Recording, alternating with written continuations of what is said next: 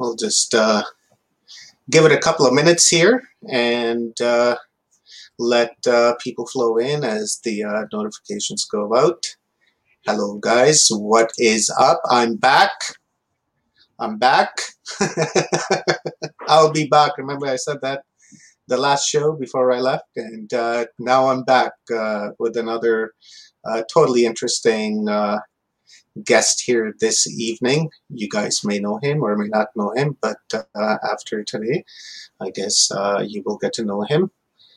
So pretty cool guy. I've been, Augie's been around. We did a show there a few years back.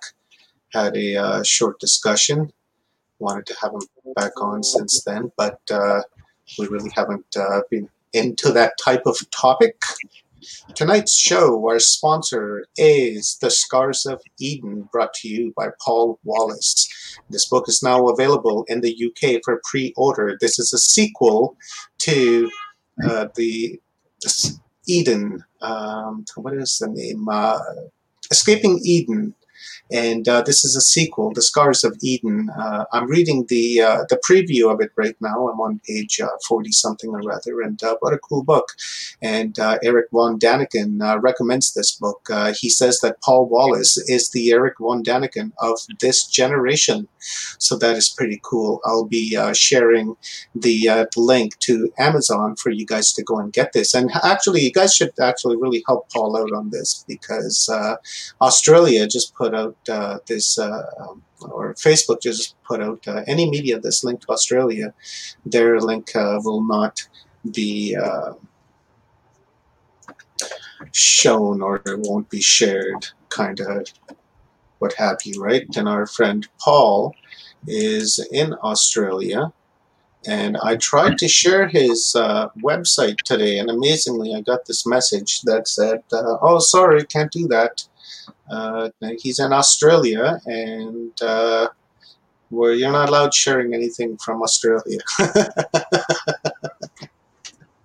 I was like, how ridiculous. That is totally ridiculous.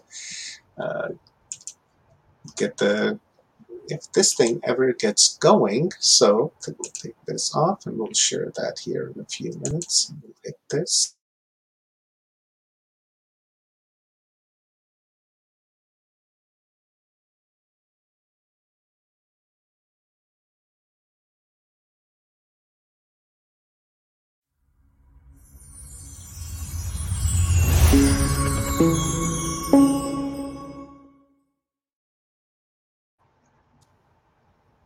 What is up, guys? Omar here from the Team Watchers Talk, coming at you from the West Coast, Canada, British Columbia. Tonight, we have a pretty cool guest. Hi, Augie, how are you? Hello. I am here. I'm well. That is Augie, everyone. So, yes, hi, Augie, how are you? Hello. Let me just make that quiet. That is Augie, so. Yes, ridiculous here when technology and humans don't work together. But anyways, I'm going to feedback there. Yeah, I caught it on my phone, Augie, and it didn't like that. Yep. Right, and yeah, those phones have a way about them. Yeah. Oh, there we go. There's the share button. News feed. Okay, this one's just going to give me a hard time, aren't you? Oh, look at that. I X'd it just as it came up. It happens. What is up, everyone? Omar here with the Team Watchers Talk. I know I said that. Got a pretty cool guest here with us this evening, Augie Noss. Hi, Augie. Welcome to Watchers Talk. Thanks for coming on again and sharing your wealth of information that you've accumulated over the years. You're like a media personality, And, you do documentaries, you do radio shows, podcasts, like all kinds of stuff. And I find that to be like really, really cool. And I like the fact that you're versatile, that you can move from like one subject to another. It shows that you're, really well researched and, and you're able to connect the dots between this and that and try to make sense of like what's really going on out there. And, I appreciate that. And it's pretty cool. And that's why I have you here on Watchers Talk tonight. So we can talk about some, interesting things and try to have a fun, coherent discussion. Hopefully I can keep up with you. I'm just a young buck. Yeah, compared to me, you are. Right. I'm older than some of the hills around here. So, don't mind me if, if I get, stumped and get left scratching my head, but, I'll try to make the best of it that I possibly can. Oh, you'll do fine. I have heard you in action. I think there's a lot of depth to that one, so I'm not worried. So tonight's discussion, we're going to be talking about, a little bit of reverse aging. Then we're going to get into some diet. And then after that, we'll jump into, our consciousness and, how, we can, create our own reality in this matrix that we are interacting with, right? Mm-hmm. So that our tomorrow is going to be better than today, because that's really the trick to life, Augie. Once you discover and realize that you can program this matrix for tomorrow. And it's just the power of thought, right? That's all it is. It's just the power of thought and belief, right? If you believe it and visualize it and see it in your mind as it's already happened, then it'll just simply manifest itself because you're essentially really painting your own reality. Yeah, that's a big part of it. And it goes even beyond that because there is more than just thought. And on this show here, there's two issues that is really important for people to know about. And the first one is that, yes, it is actually possible to reverse the aging process. And then explaining the matrix that we are living in. Omar, you saw the movie The Matrix, right? Mm-hmm. Yeah, I tell you, the guys that wrote the script for that thing, they knew something. Well, they had to, they're... Absolutely. Because there were so much in there that was exactly... Actually, what I'm going to say is that it wasn't a movie, it was a documentary. Yeah, Keanu Reeves said the same thing, that, he really didn't make a movie. He worked on a documentary. Right, yeah. I think he said that. Yeah, if somebody said that, he knew too. And to prove that we're actually in a self-aware, self-conscious, holographic universe, it can be done. Yeah. Because there is a theoretical physicist. His name is James Gates. He probably looked like he's in his 60s somewhere, and he spent his whole life investigating the universe on the blackboard using the equations of quantum mechanics. And he found that deep, very deep in the equations explaining the fabric of space, we find computer language. So if there is computer language in the particles that creates fabric of space, we are part of those particles. So we are in a computer type of reality. And also he says it is holographic in nature. So if you look at that, we are in a self-aware holographic universe created by the mind. because we have also scientific experiments showing, repeatable experiments showing that, yes, the mind can actually create physical things. So that is just in a small way yet, but all depends on the mind. And whose mind, Augie?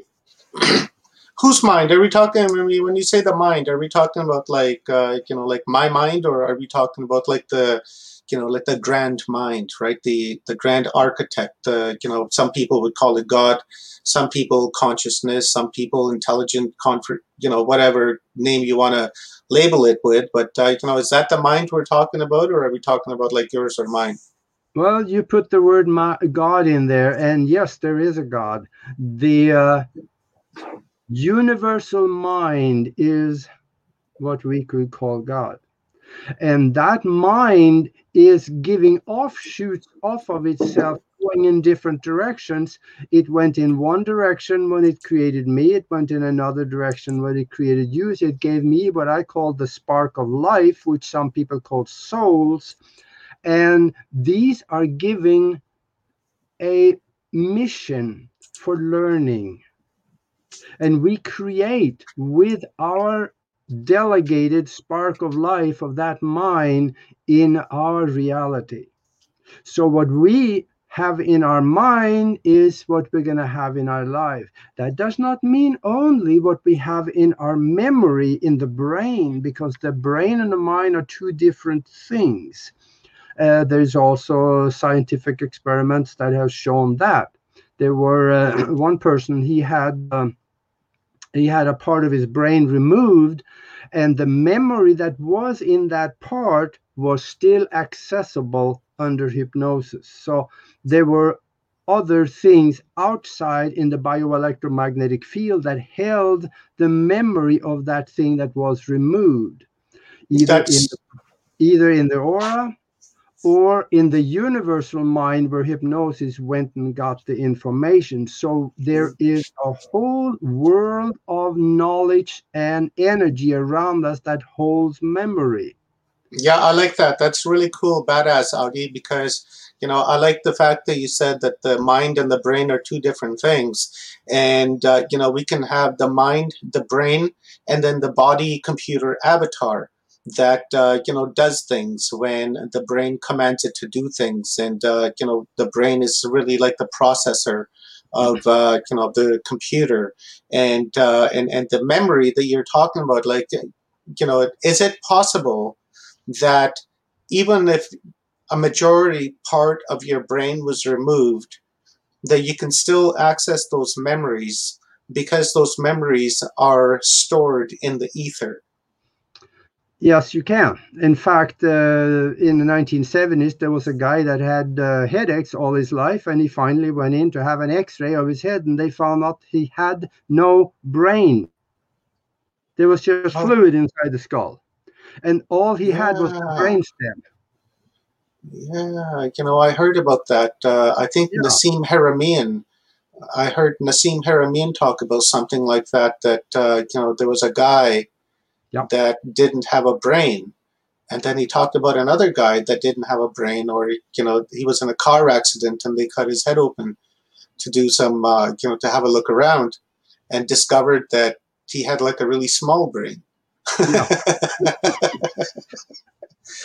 And it's true that I feel like that if, sometimes. Yeah, if you got like meningitis, for instance, right? The meningitis eats away at your brain, and gnaws away at it, and then eventually you'll be left with no brain, or you end up dying. Whatever happens. But still, you're right that you don't necessarily need to have a brain in order to. What would be the right word to use there? To interact? Yeah, but you see also, he had the brain stem. The brain stem was able to do most of the functions because he was in college, and he was doing good in college when he went and had these X-rays of his head. So the brain stem and memory around him was able to do the job for him. And there is three short analogies that prove we live in the Matrix. Besides James Gates on computer language in the fabric of space. Let me run this one by you. For the last 300 years or so, at least after Newton, we have been told that matter and energy cannot be created from nothing. And then again, the most of the theoretical physicists now, they're coming out saying that our equations on the blackboard shows that this universe was created from nothing. So if the whole universe was created from nothing, everything in this universe was created from nothing, and you are in this universe created from nothing. What are you? Well, I guess we're just a memory. We're the memory of the, you know, the infinite, eternal consciousness, and that's all we are. Just that little bit of a memory, that pinpoint, right? That point of attention. But there's something in here that is really persistent, and that is the fact that it is so convincing that there is something out there. See, let's say that. We see stuff, we hear stuff, you cut your finger peeling potatoes, it hurts. That is real, isn't it? So there's got to be something out there, something. And what is it? Let me run this past you really quickly before you go. It's the universe. They say the Big Bang created the universe, right? So that universe, right, that Big Bang had to have happened somewhere. Well, yeah. You know what I'm saying? Right? So that where that happened was something. And then when that explosion happened that we call the Big Bang, maybe the matter from that particular spot where the Big Bang happened and the environment where it happened is sucked in from that, from the vacuum. No? Yeah, but the thing about it is that in quantum mechanics right now, the Big Bang theory has pretty well been proven to be wrong.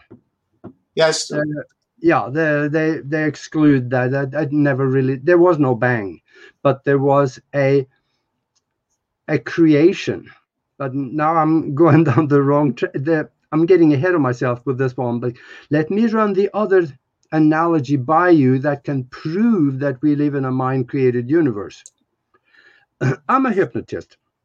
If I put you in a soft chair and talk to you for about 10-15 minutes and tell you that when you wake up, you will see an elephant standing next to you in the room. If I snap my finger and bring you back out, and if I did my job right, you would see that elephant. You can reach out, touch his snout, you can hear him breathing, you can smell him. But there is a problem. I can't see the elephant because there is no elephant there. But you see him, you smell him, you feel the rough texture. You can, to you, the elephant is there. So, what happened to your real world? Did that go away? I don't see the elephant, but you do, and you can feel him. What is the difference between that elephant in your living room and everything you see around you right now? What is perception? Our perception and our memory of what an area is supposed to look like. So if I come into my house, in my mind from birth on, I've always seen a house as a house, like behind you, but never an elephant inside the house, right? So it's out of place in the mind, but I know that the elephant exists because I've seen it on TV, and it's in my memory. And through hypnotism, you've somehow brought that memory forth and imprinted it onto the matrix. Yeah. You created the elephant in your mind because you know what he looks like. You know what the living room looks like. And you listen to me. I convinced, I bypassed conscious filters, went direct to the subconscious and allowed the subconscious to create the image of the elephant in your living room. Now, there is the same thing. If you, I'm sitting here at this desk and this one looks and feels very real to me. But is it? And I realize that it's real because I know the sound of what knocking on wood is. So from memory, I am immediately creating a platform of sorts, a table or, you know, a book or something flat, right? And so from memory, I'm automatically thinking a table. Yeah. So we have the same perception. Mm-hmm. And there is an underlying computer program that every spark of life or soul or individual in the physical have agreed to participate in. And then we create within that program all by ourselves. So there is a commonality. But our individual minds, individualized minds, we are still part of the whole mind, but our individualized part of it are capable of creating within that structure of the unified mind. And in fact, to the degree that we also can change the unified mind. And I saw a video of a guy in India, I think it was I forget who it was now. He is one of those gurus. He was walking through a crowd of poor people on the street, and he closed his hand, opened it up, and gave it to him. There was coins in it, and there were diamonds. There were other things in that hand. So he closed it again, opened it up, and gave it to another guy. There were more coins in it. He closed the hand, and he opened it again, and gave it to the third guy, and there were more coins in the hand. He materialized the coins in his hands. It was probably Babaji that I saw do this. It is a phenomena that has been proven to be real. It is just that science never talk about it because it messes with their system of things that they have put in the textbooks. That's crazy. So he created coins. Yeah. Like actual physical coins that you can put into a phone booth and really, wow, that is sick. Our mind can affect physical matter and alter it or recreate or create it from nothing. As a small example on that, my co-host on our radio show, Broadcast Team Alpha, Nori Love, she has some spoons laying on her kitchen counter, and they're all rolled up in a ball. She bent those spoons. She held on to one end, and she bent them. They've just curled up in a ball in the middle by looking at them. Wow. You know, everybody has heard about spoon bending. It's not that hard to do, actually, but there's a process for it. And she did it. And she says she can't do it all the time, but she did it, you know, when she did those. So the mind does things in the physical, alters reality, what we call reality in the physical, to the point where it changes. Was it this guy, Augie? This is probably 20 years ago that I saw this movie, and I am not sure exactly. No, I don't know which one it was. I'm certainly interested in that guy too. I'd like to learn more about him. That I can probably, if I poke around, create coins in somebody's hand. Yeah, Now, when you were talking about Nori that she can bend her spoons, was that like in her house, or did she do that like over a stream and focused in on the spoons, like say on your desk, and then curled them up?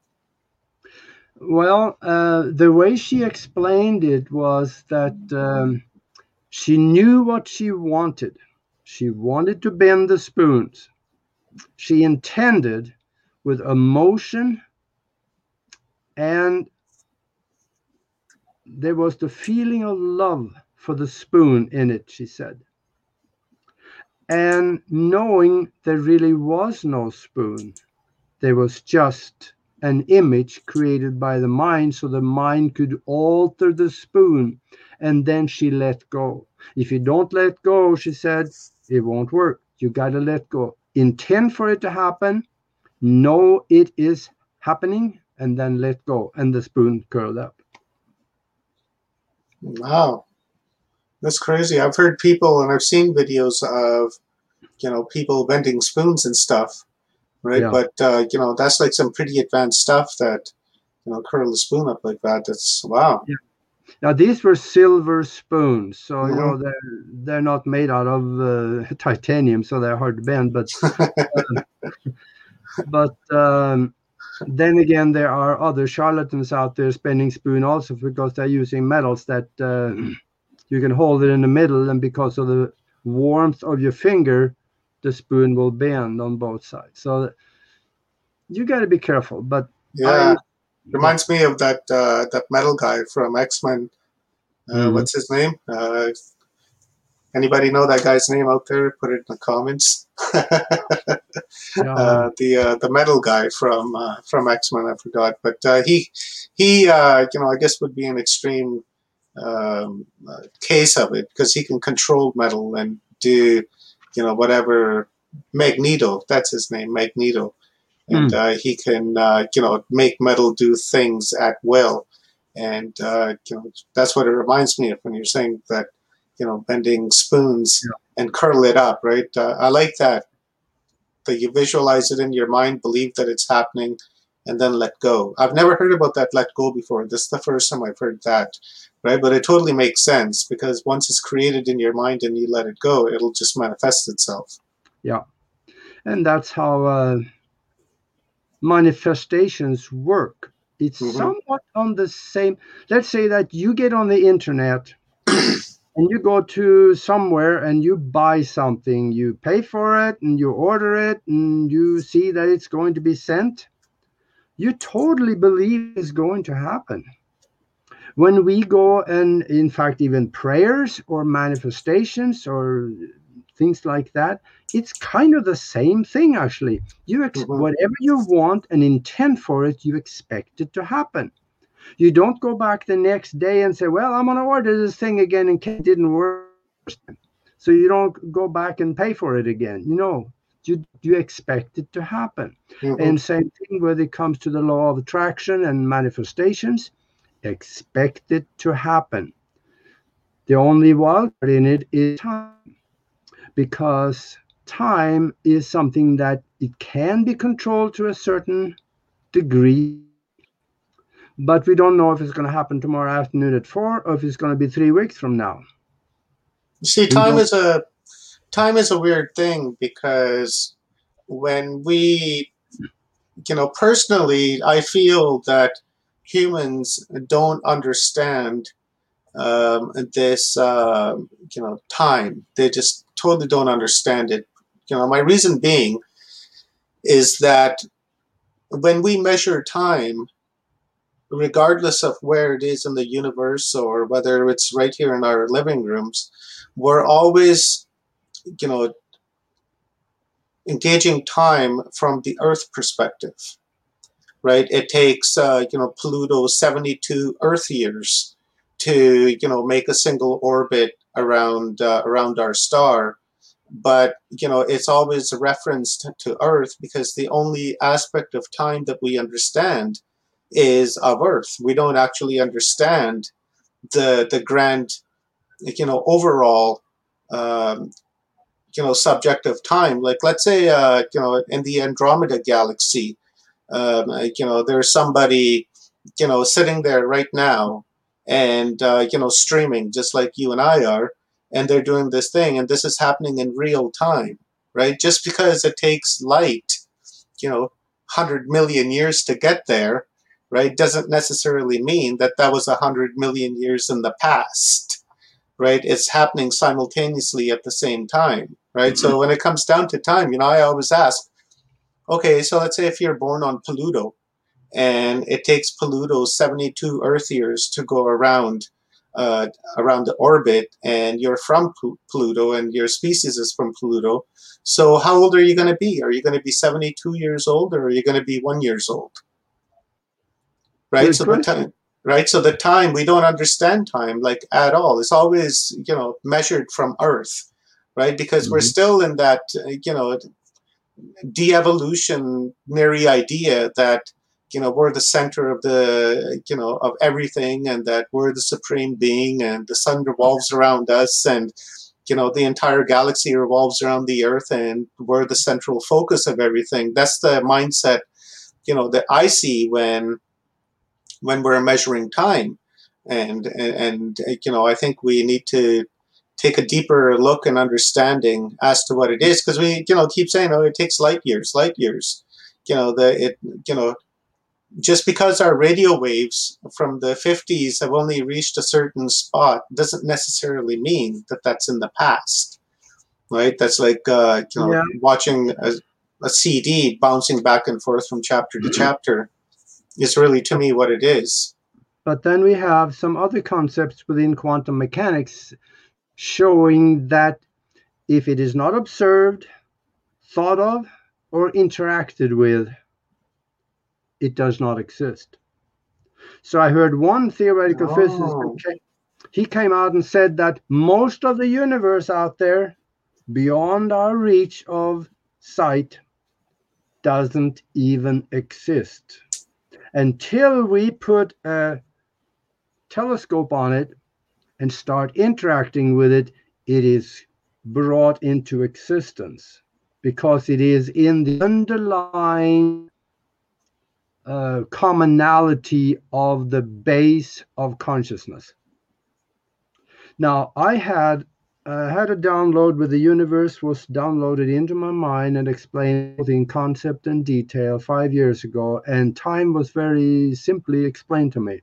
And it is now physicists are coming around to that this is probably the way it is, but I've been talking about this for 5 years, and time really in a physical exists where we are in the fourth dimension right here, which is 3 dimensions, length, width, and height. That's 3 dimensions. Now you have a box. Nothing happens in that box until you add the 4th dimension to it, which is time.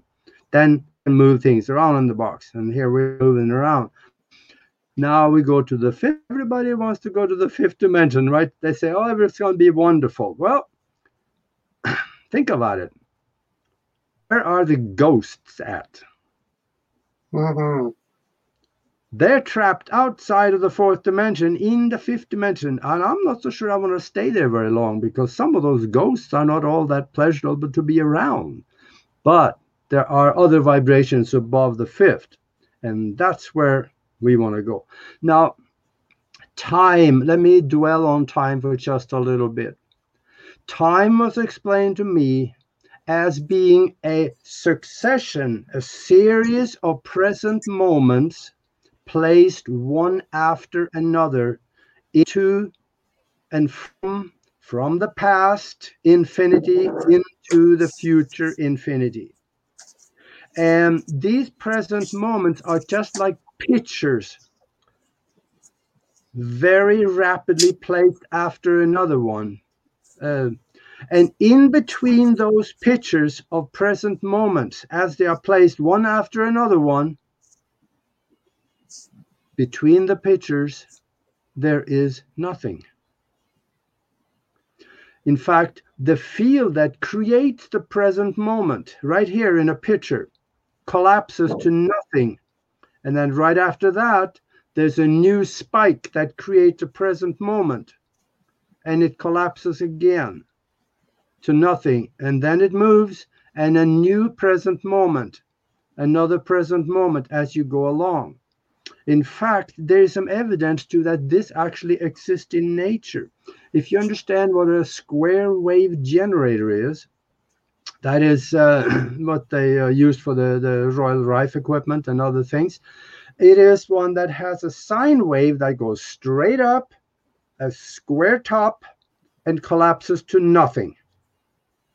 And straight up, straight across the top, and collapses to nothing. Mm-hmm. And they move very fast. So this is what electronic square wave generator does. Time is of the same structure, just on a totally different frequency and a different intervals of collapses. Now, there are Russian and there are German scientists now coming out saying that our equations are starting to show that between each present moment, there is nothing. So they're coming around to this. So I think that this will be confirmed at one point. That's what time is. That's pretty crazy. It's, you know, I didn't really consider time as, you know, a dimension. And when I heard people saying, I want to go to the fifth dimension, I thought to myself, you know, it's like, well, how's that possible? Don't you have to go through the fourth to get to the fifth? But now it makes more sense when you observe time from a dimensional factor, right? Kind of weaved into this 3D matrix, I suppose it would be. Yeah. And then there's a way to make it to the fifth, and then that's where the ghosts, as you said, are. Now, I like that because I've always said that, you know, okay, so that house is haunted. And if you burn that house down or you tear that house down and you build a new one on it, would that house be haunted as well? Could very well be. Yeah, because it makes sense because, you know, the sine wave interweaving with one another like that, right? And then they're overlapping each other. And then that's why we see, you know, spirits, I guess, or whatever. The thing that I don't understand is why would a ghost or a spirit feel the need to wear a tuxedo, right? Or a dress or a hat or smoking a cigar, right? Because I would imagine that that's for the third dimensional being instead of the fourth because you're vibrating at a different distortion. So why would you need clothes and, you know, that look like they're from the third? Well, first of all, when you go across the veil into that arena where they are, they come with the memories from here. The memories over there come with them. And they have some of the traits. If somebody was smoking a cigar here, they also create a cigar in their hand over there because that's what they're used to. Because these ghosts that are trapped over there, they are the ones that is so attached to the physical and whoever is in the physical that they care about, so they don't want to leave or they don't know how to leave. There's a saying... I was going to say, if they're attached to someone and that someone dies, but these ghosts continue to persist on, then they don't know how to leave. Yeah, there is a saying, and that is that no one dies alone.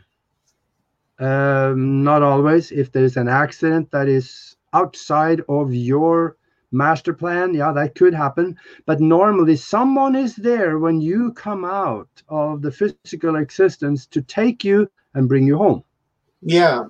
But if you are so attached to, let's say, a wife or a business or children or whatever here that you don't want to go right now, I'll be there later, I just want to stay here for a while, then they get tired and they leave, and now where do you go? You don't necessarily know where to go.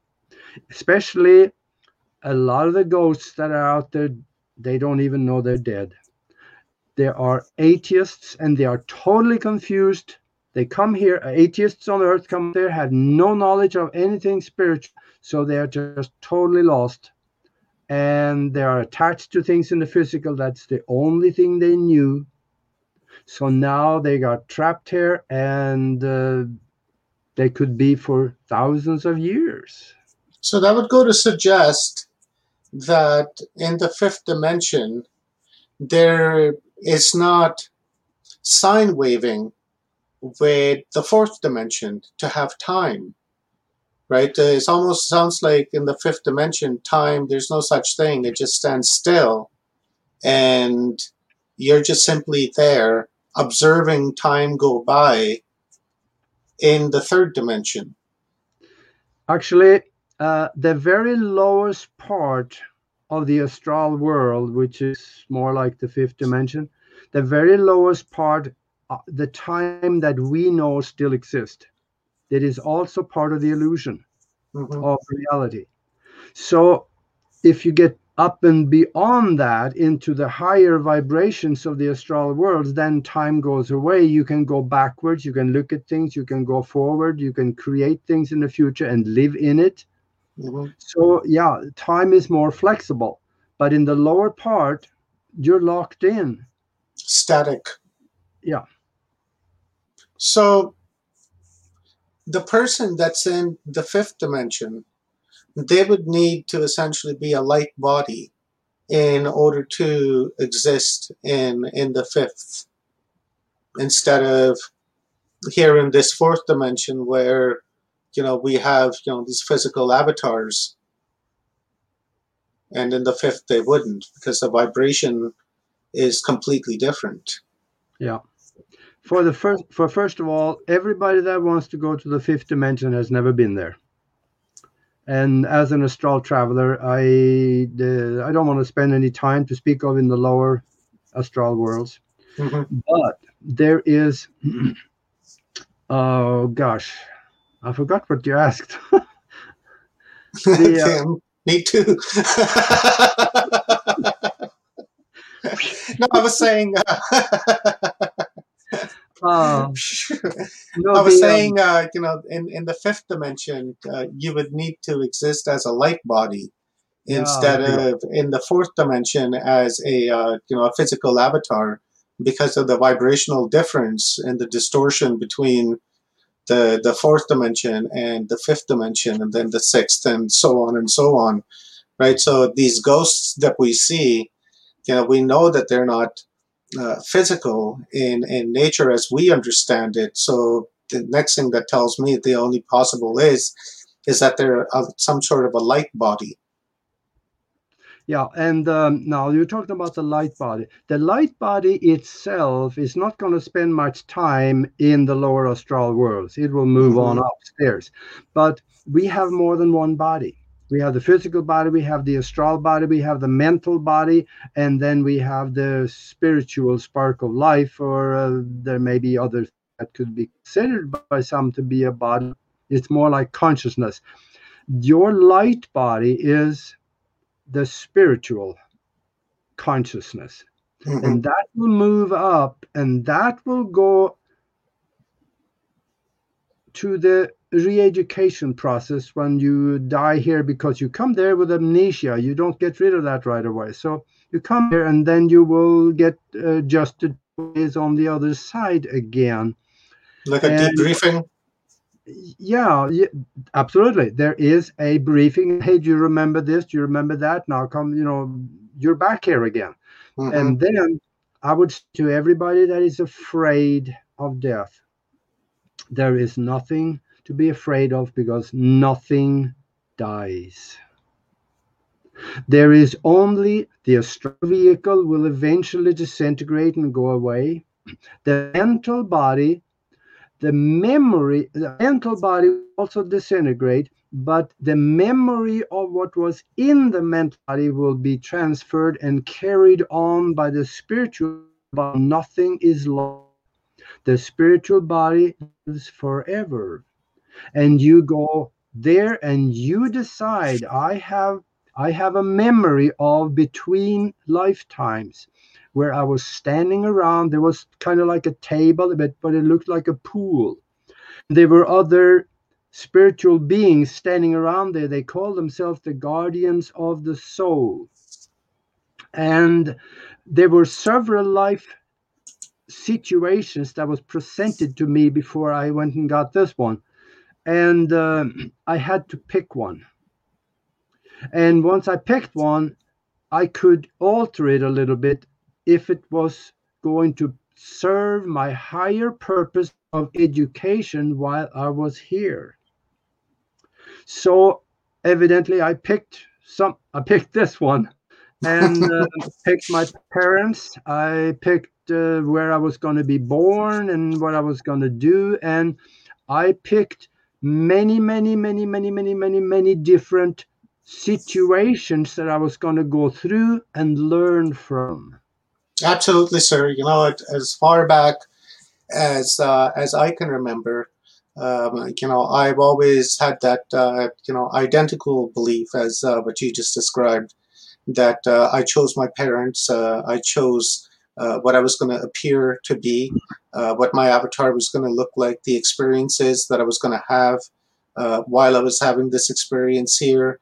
And, you know, whether they were good or bad, regardless of the fact, I chose them because of the particular experience that I've tailor-made for myself for this, you know, human experience, right? So, you know, I'm totally down with that. I absolutely believe that.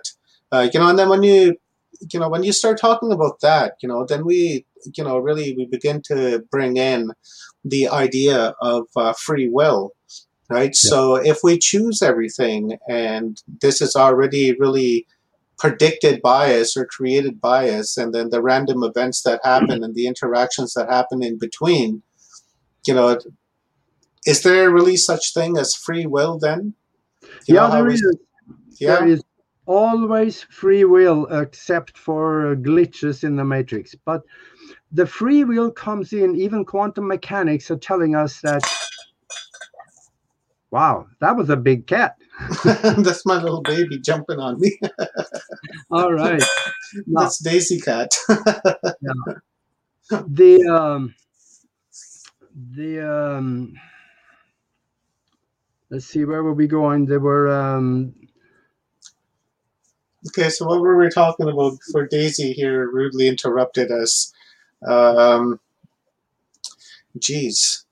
Free will. There's a couple of stoners from back in the day, right, trying to have a conversation. Yeah. According to free will, it is only available to us in the micro world, and that is in the quantum existence. In the macro world, according to quantum mechanics, there is no free will. There is no randomness.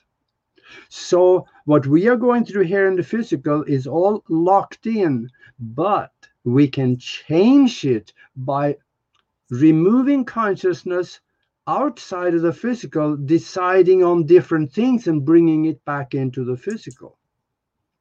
But there is even a guidance on that, because let's say that the agreements that you made when you were standing around the pool or whichever situation you were in when you chose your life existence, then if it falls in with that, you can make variances. That is done by consciousness outside of the physical. And you don't do it with your brain, because the brain is all physical. That's the main processor. Mind is not physical necessarily. The brain is an integral part of the mind. So the outside of the physical is all the decisions for the what's happening in the physical are going to be made, and they're taken from there into the physical and executed. It kind of makes sense to me, because I'm just thinking about it as you're talking about this, that, you know, I suppose there is some form of free will in between events, right? Let's say this grant thing happened to me last year, and I created that, and then everything that happens between that event and the next event or the next lesson or the achievement, mm-hmm. then everything that's happening in between that moment, those two moments, are just random things that are happening, and I'm interacting with it. And the reason why we don't remember why we came here to learn these lessons is because really your character as a being is, being, questioned or being put on display, that the choices that you're going to make in between those major events are going to be morally correct ones. Right? That you're not going to go rape, murder, kill, pedophile, all that crazy shit, that you're going to make right choices. You're going to be good to charity, to people, and, help one another, love people, and things like that. So really your character is really what's on trial when you're interacting with this frequency. Because I'm trying to think about the amnesia aspect of it too, because if we made this deal, and we come here and we don't remember why we're actually here, and then we go through the, the runaround of growing up and being brainwashed and kind of deal. So we forget. And then it's during that time that really your essence, right? Your essence is still there. And that is the one that's really on trial. Yeah. That's what I'm seeing from free will, right? Maybe I went off somewhere else, but makes sense to me in my mind. So it's all good. Well, there is a master plan for our life, and since we made the deal with a master plan, it could appear as we actually are doing away with free will because there is a master plan, but we made the choice of what's in the master plan, so there is that free will involved with it. That makes sense?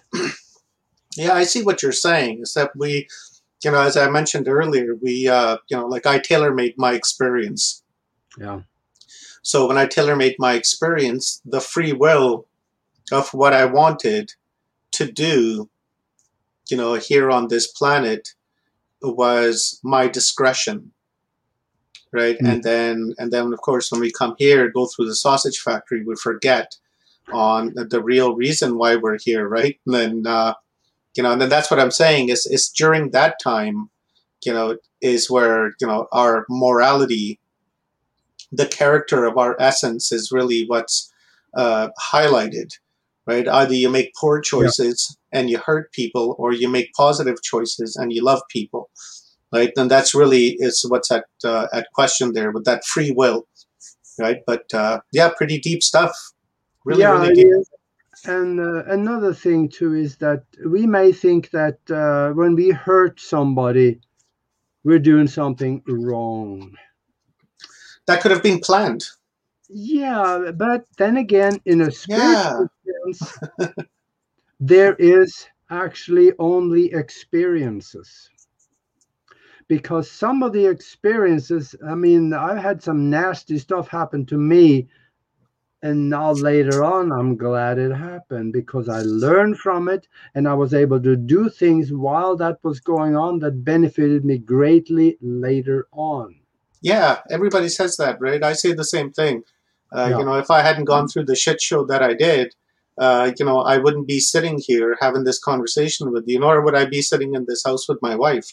It's the events in our lives that... to make us the person that we are at that moment, right? I'm sure 10 years from now, I'll be a different person just as you will be, right? But that's just from, higher awareness and higher self-awareness, because you're learning about yourself and you're learning about your past, the history of this world. And then again, as you were saying earlier about the memory, being stored someplace and then moving forward, there's, also it shows that memory is passed genetically through, from parent to child. And, and it's been, I've seen several documentaries on it. It's pretty fascinating. I can't say I'm an expert at it, but, I just wanted to mention that as well, that memories pass through genetics as well, where there's some kids that remember, a memory of, you know, something from like 100 years ago. Yeah. It's, you know, it's really bizarre stuff, but pretty cool too. Yeah, absolutely. So, because, okay, so let's get back here into the Matrix for a sec, Augie. Now, mm-hmm.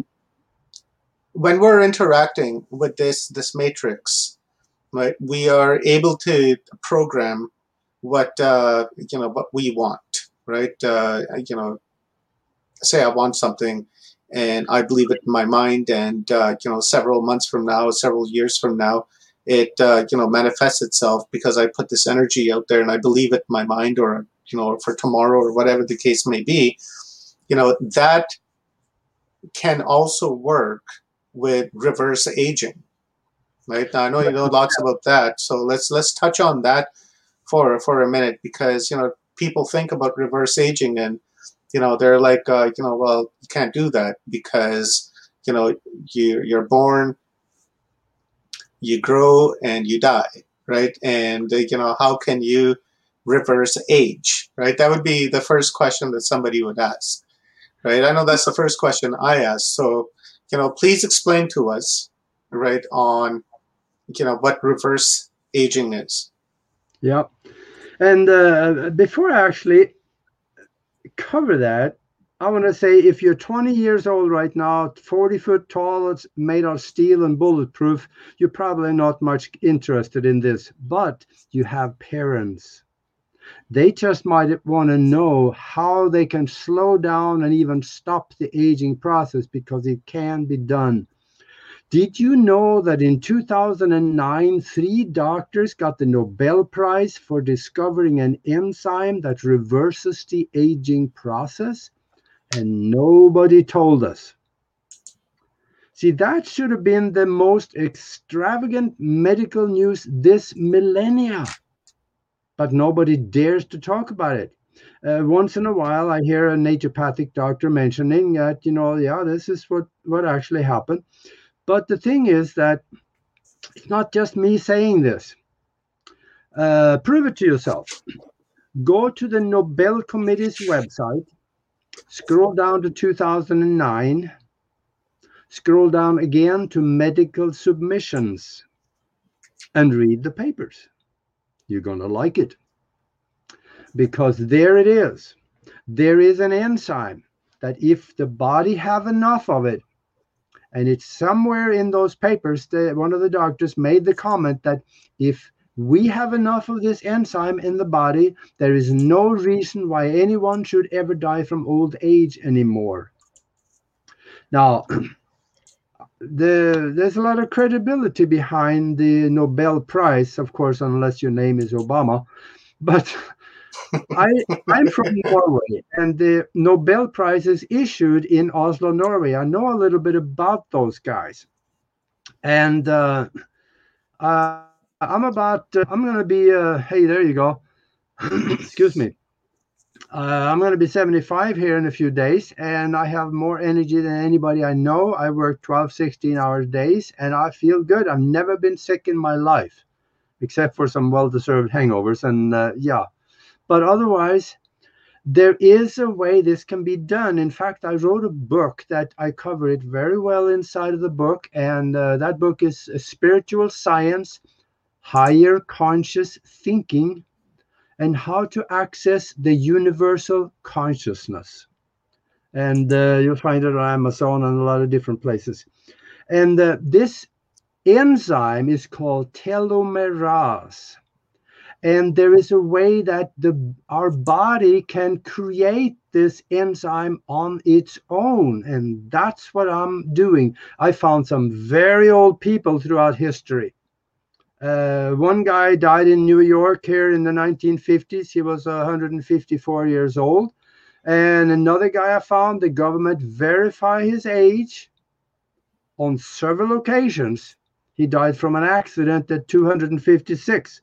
So it does happen, but those people don't live like we do. It's a change of lifestyle. And it's not just taking this enzyme, and I'm doing it, and it's working fine for me, but it also is a mental situation. We have to know that it works, because there comes epigenetics. Epigenetics is where you're controlling the genetics and your situation in your body by the way you think, visualize, and intend. And when you do that, you can do amazing things. 2 years ago, pretty close to, Nori and I created a mastermind group where we are doing these things. And we have done some incredible things. So I invite people that is interested in those things to come and join us and have a look at it and see if they want to participate in something like this. Send us an email to the mastermind connection@gmail.com. The mastermind connection@gmail.com. You may have to scroll back so you can write this down. But I will, I'll get you to send me all the links, Augie, okay. And once this stream is over, and I will put it in the description of this video down below. And okay. While you're at it, go ahead and, give that hit like button a hit. It really helps us a lot, and, helps us, fight the YouTube algorithm, and share it out. And, really would appreciate that. So, Augie, you are, you're going to be speaking at our summit coming up on March 27th, 28th, and the 29th. And we're going to have 28 speakers, 6 MCs, and we're going to, over a course of 3 days, going to have, a lot of great speakers. But your aspect of your presentation, you're going to be going further into what you just discussed with reverse aging, because really nobody's talking about that. I'm going to explain what I do. This is not medical advice. I'm just telling what I do, and it's working for me. Chances are very good after you do your own research, then you might find out that it just might work for you too. It's because it's a physiological situation, half of it. The other half is the mind. Mm-hmm. When you add those two together, it seems to work. I have had emails from people that has done this now for a while, and they are so happy that they couldn't be any happier for what they're doing. So it's working for not just me. Yeah, fantastic. I'm really looking forward to that. And, the links for everything, all of that is going to be down into the description of this video. And, Augie, I want to, really thank you very much for your time today. We planned one thing, and then we ended up talking about something really different and really cool. Anyways, I liked it. That's usually how it goes. Yeah, I'm pretty obsessed with time myself too, right? And The Matrix. Yeah. So, it was fantastic. I really enjoyed it. The thing I took away from this stream here today is that I was able to connect with your help that time is the fourth dimension. And now I clearly understand when people are saying they want to move into the fifth dimension. And, before it was a bit foggy for me, but, that's what I took away from today. So thank you very much for that. And just a last message to those people that is 104 years old right now, have one leg in the grave and the other one on a banana peel. I tell you, there is hope. You don't have to go if you don't want to, because there are things that can actually reverse the aging process. And we're going to talk more about that on the function that we're going to do, and also in my book about spiritual science, higher conscious thinking, and how to access the universal consciousness. Now, before we go, it really brings up an interesting question in my mind. We know that there are people like in Tibet and higher altitudes that are living like 200 years, 150 years. Is that due to their diet and the atmosphere they breathe in, and also a part of the fact that they haven't been programmed like the rest of us have been, where we've been made to believe that we're getting older each single year with the birthday, right? Is Can you just touch on that before we go? Yeah, all three of those, because we are programmed through religions and government and everybody that think they know something, that you're going to get older, you're going to get sick, and then you're going to die. Mm-hmm. Well, not necessarily. Don't forget, pay taxes. Yeah. No, there it is, all indoctrination. But if we have enough of this enzyme, telomerase, in the body, which I'll talk about later in the function we're going to do, then you can get your body to create the its own enzyme, and that's the natural way of doing it. There's a pharmaceutical that say you can do it, but it'll set you back about $400 a month, which some people say it works and others says it doesn't. So far I haven't had any bad or any negative comments on what I'm doing, so I think I'm going to stay with that. Fantastic. Thank you very much, Augie. I really appreciate it, and thank you very much to everyone out there who watched our stream here this evening on YouTube and Facebook. My name is Omar, and coming at you guys from West Coast, British Columbia.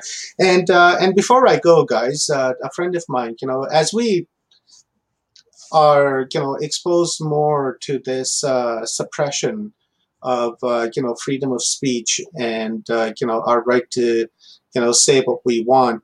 Now there's a thing going on in Australia with Facebook that, you can't share any media links, coming out of Australia, which is really part of another step towards suppression.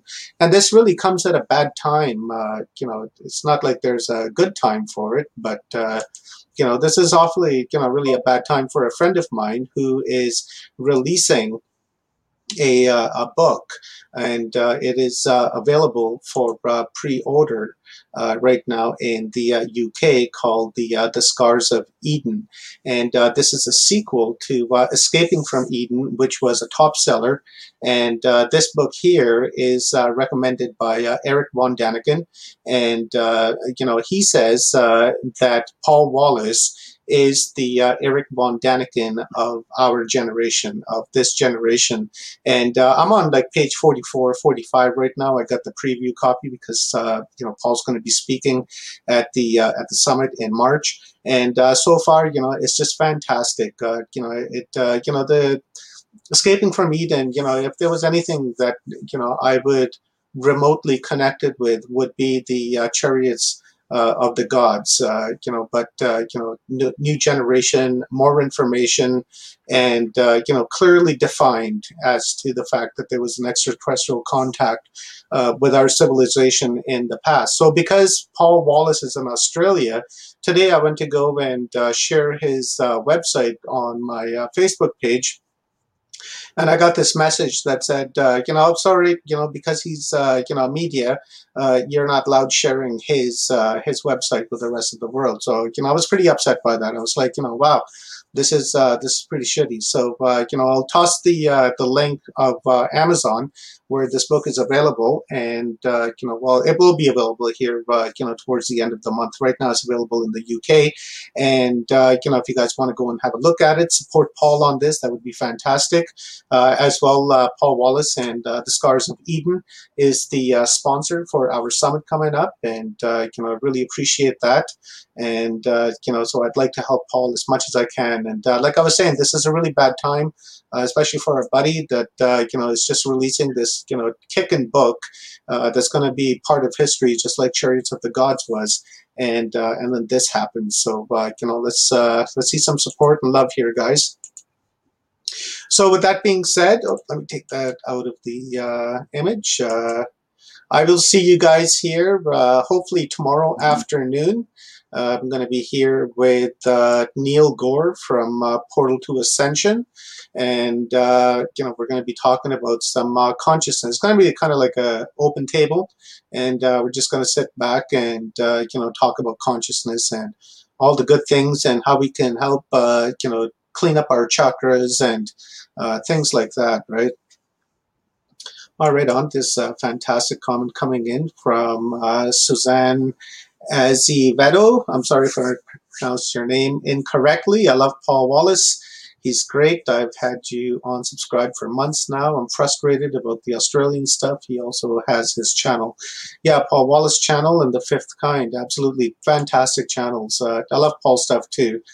There's also another couple of interviews here in our videos if you guys want to go back and have a look at those. Where one is just Paul Wallace from our last conference, Ishwara, back in October, and also a conversation between myself, Paul, and Steven and Evan Strong. So, guys, thank you very much. I love you guys. I appreciate you guys very much. You make this stuff happen every single day for me. If you guys weren't watching, there'd be no reason to do this. So much love to you guys. Huge respect to you guys all. And, come back here in, a few minutes, and I will have all the available links in the description of this video. So this is Omar signing out from West Coast, British Columbia, Canada. Watchers Talk, baby.